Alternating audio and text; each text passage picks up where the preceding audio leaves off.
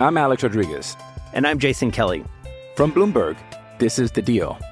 Each week, you'll hear us in conversation with business icons.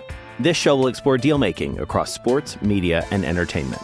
That is a harsh lesson in business. Sports is not And, as uh, simple you know, I- as bringing a bunch of big names together. I didn't want to do another stomp you out speech. It opened up so many more doors. The show is called The, The Deal.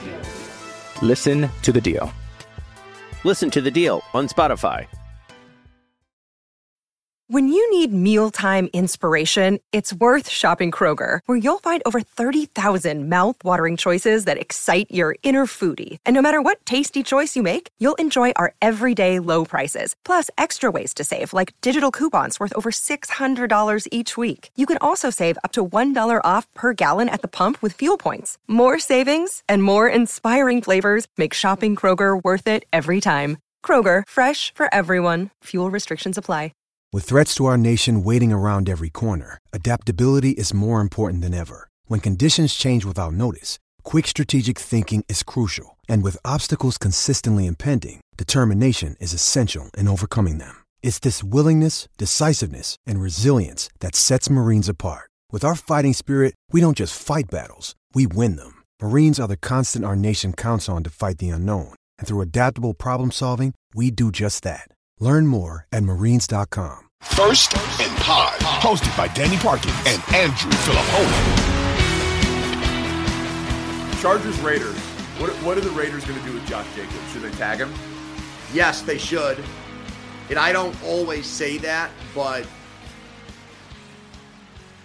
man, I think with running backs, you don't want to invest a lot of money in them. That's that's multi-year. You don't want to use high draft picks on them.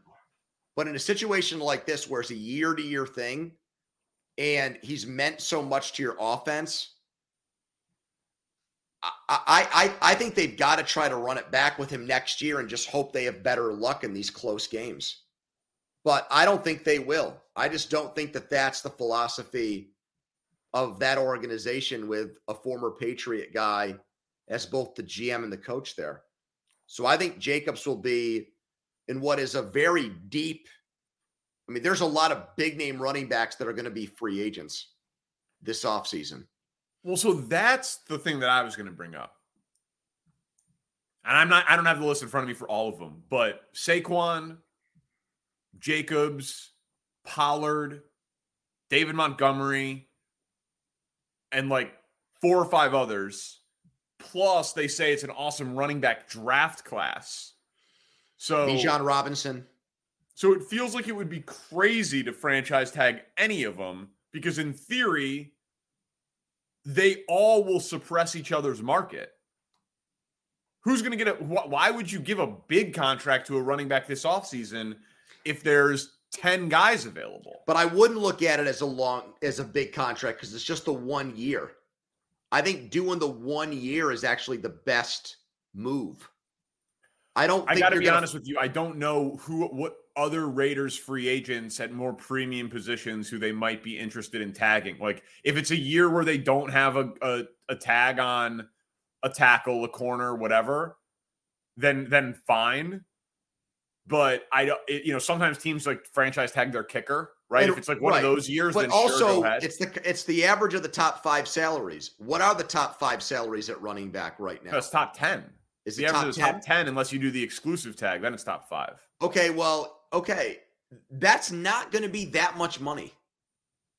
No, So right. they should they should do it. he's been incredible. He's been incredible. So, and I'm all for him getting paid when it's not my team doing paying paying the running back. Seahawks Rams. Oh, this is a negatively slanted question. What's the bigger fluke? Seattle's success or the Rams' failure? How dare right. you besmirch Geno? Okay, so what is it?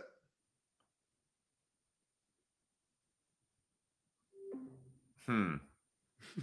Um I guess do either have to be a fluke?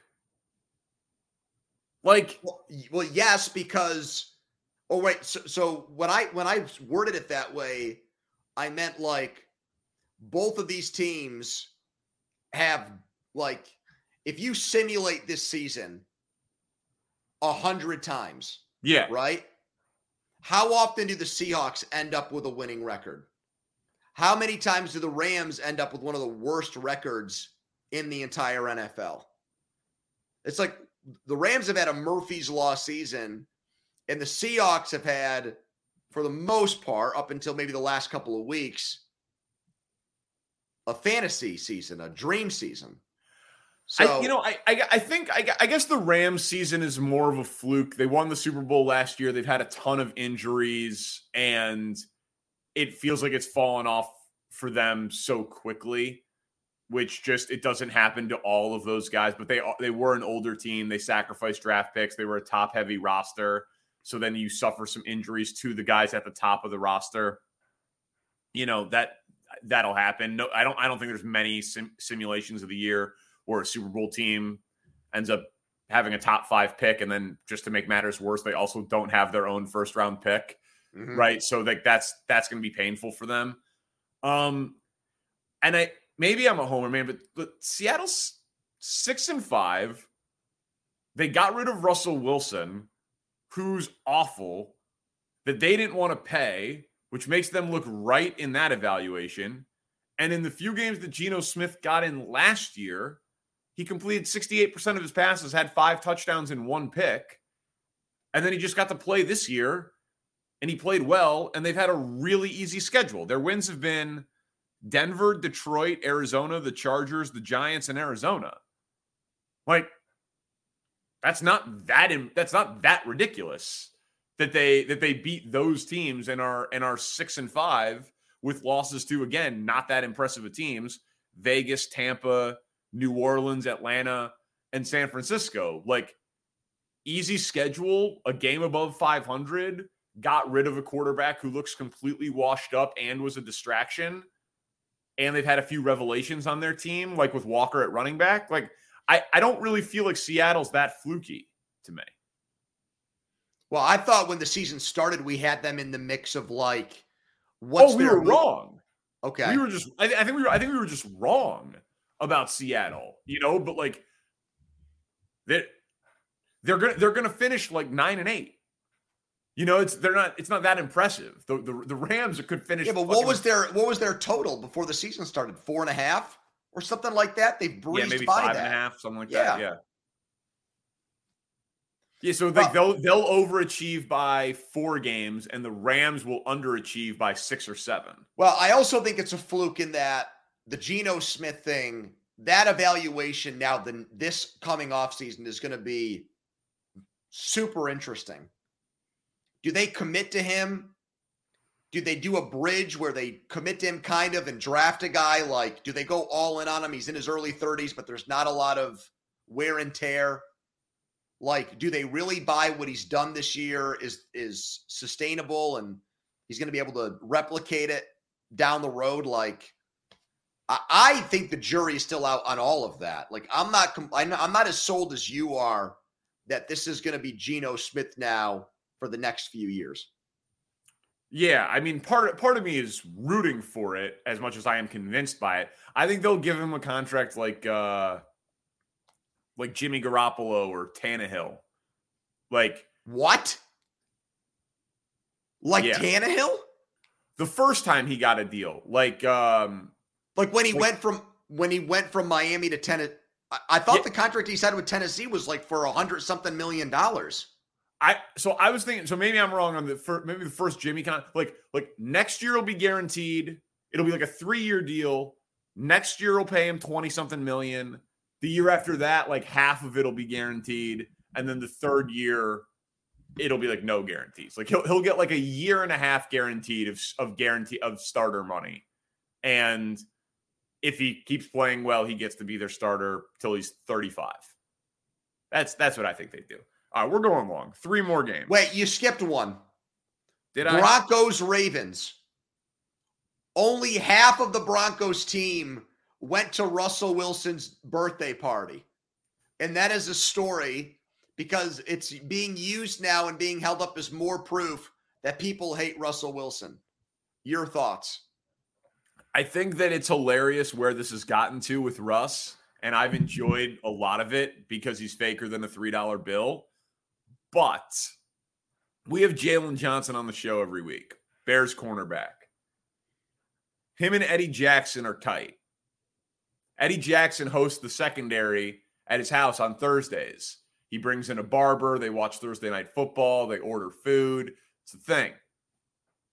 He threw a Thanksgiving part, like party gathering for the whole team, offense, defense, whatever.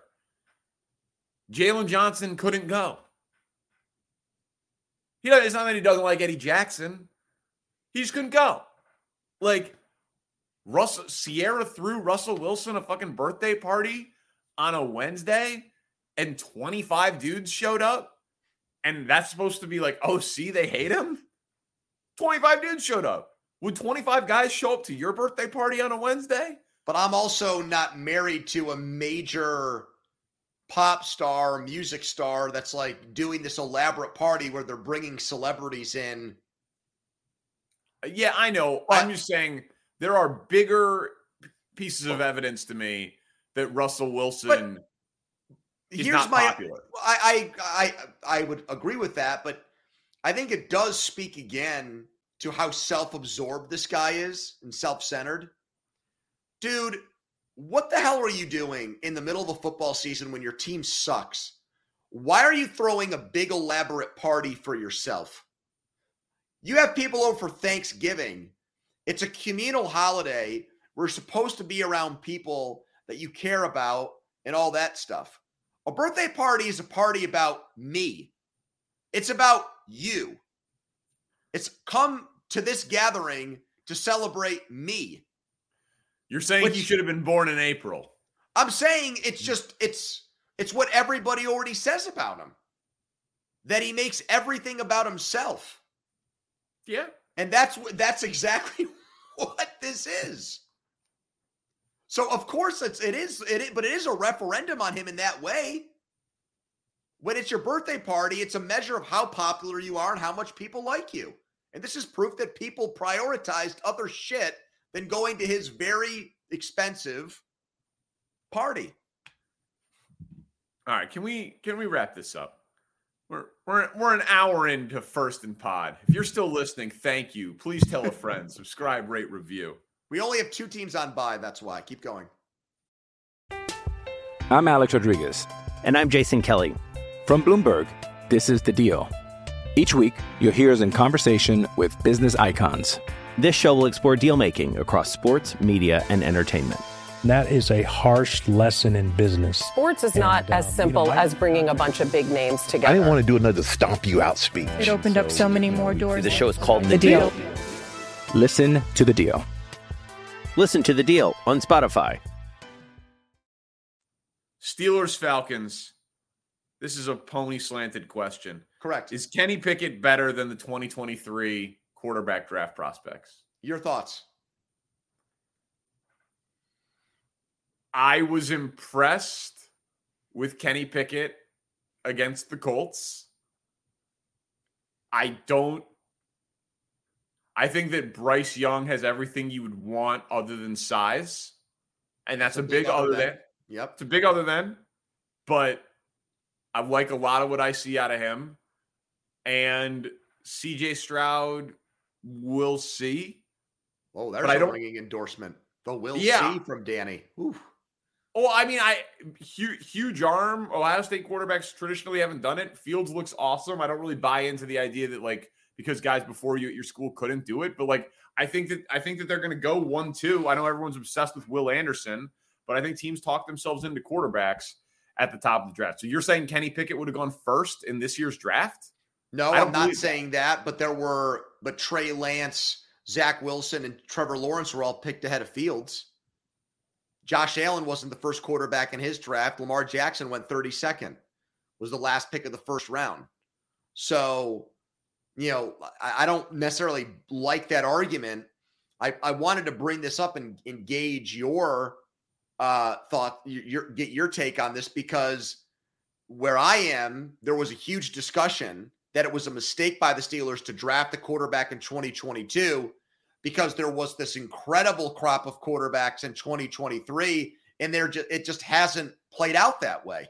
I know. Not even close to that. right. I mean, Levis has came out, and someone's going to talk themselves into him, the Kentucky kid, but Yep. he had a terrible year. He had an atrocious year. of of all the guys that I've seen, I still think it's Bryce Young. So do I. But I think one hit might break him into a million pieces. That's the problem with him. Yeah. Yeah.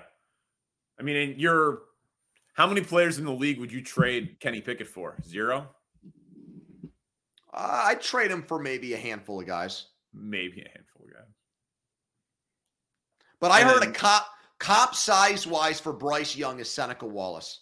That's what one person told me on him. That's not good. Nope. Okay, well, this is a nice light topic at the end of the show. Browns Texans.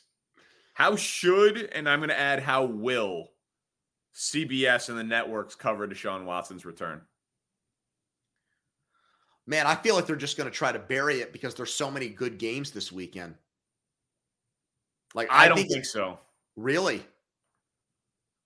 Well, uh, I don't. Th- I we, we had Boomer on. I asked him a question about it.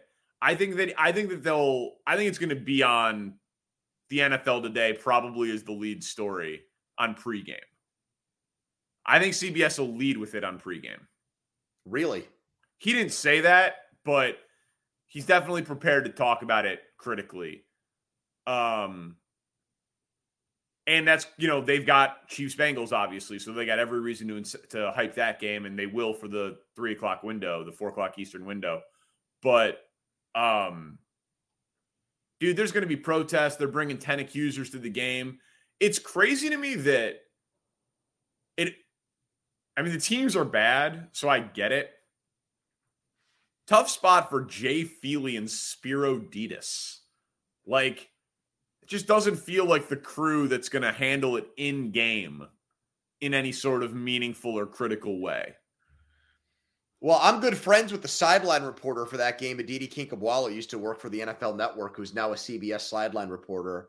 And I talked to her on Wednesday, and this is my read. This is not a direct quote, but I almost got the feeling that she was hoping that they did not make Watson available to her before the game.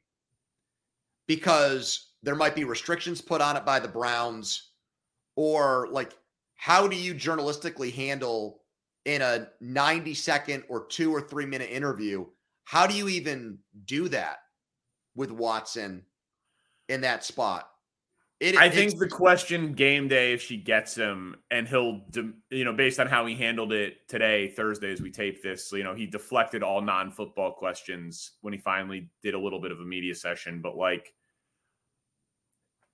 there are 10 accusers in the stands today. What would you say to them if you had an opportunity to talk to them? oh god that's a good question but like I mean- just gonna, he's just gonna hit you with i'm here I'm here to play got a game." football. yeah Yeah, but I think listen. I think if you if you ask him, "Hey, are you nervous? You haven't played football?" I I, I think it's like you haven't played football in 700 days. What are you expecting from yourself? What kind of reception are you expecting from Texans fans? Ten accusers are here. What what what would you say to them yeah as you get ready to return to your pro football career? Those would probably be my three questions. Well, and the way that that stadium treats him during the game, I think is going to be a major story too. Because I don't Yeah, think well, it's dude, it's all a major story.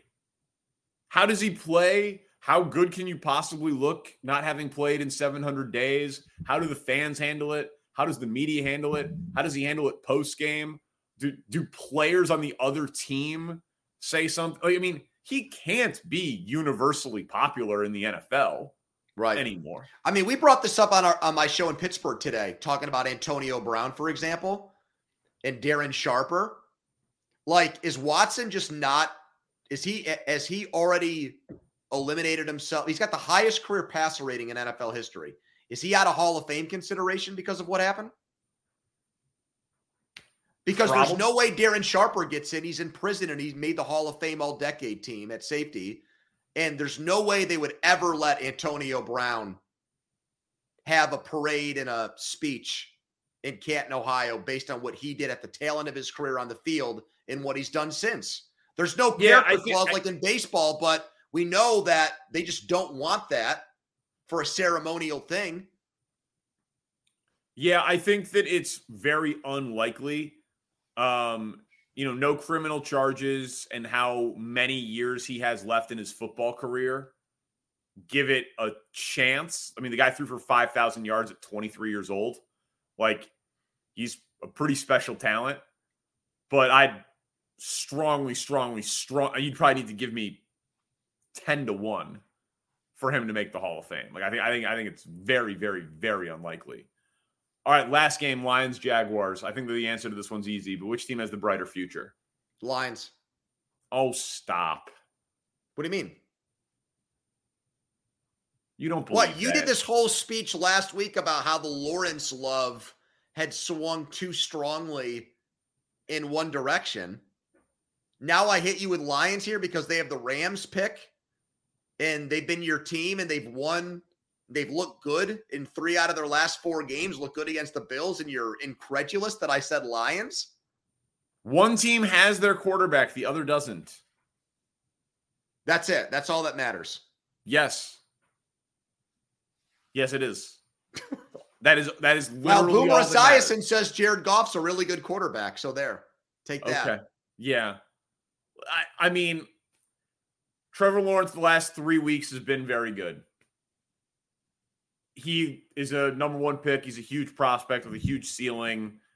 I we just talked about how we don't love the quarterback class for this year. They might end up just drafting Will Anderson to put him on the same defensive line with Aidan Hutchinson, which would be amazing. Yep. That would be that would be an amazing but I mean it's a tough way to win in the NFL if you don't have a quarterback, man. So But has yeah, take... been bad this year? Huh? I said has Goff been bad this year? No, but do you think that Jared Goff is a has could ever be a top 10 quarterback? No, but we we've already seen a team go to the Super Bowl with him. Yeah. Right? Coached with Sean McVay, like peak of his powers.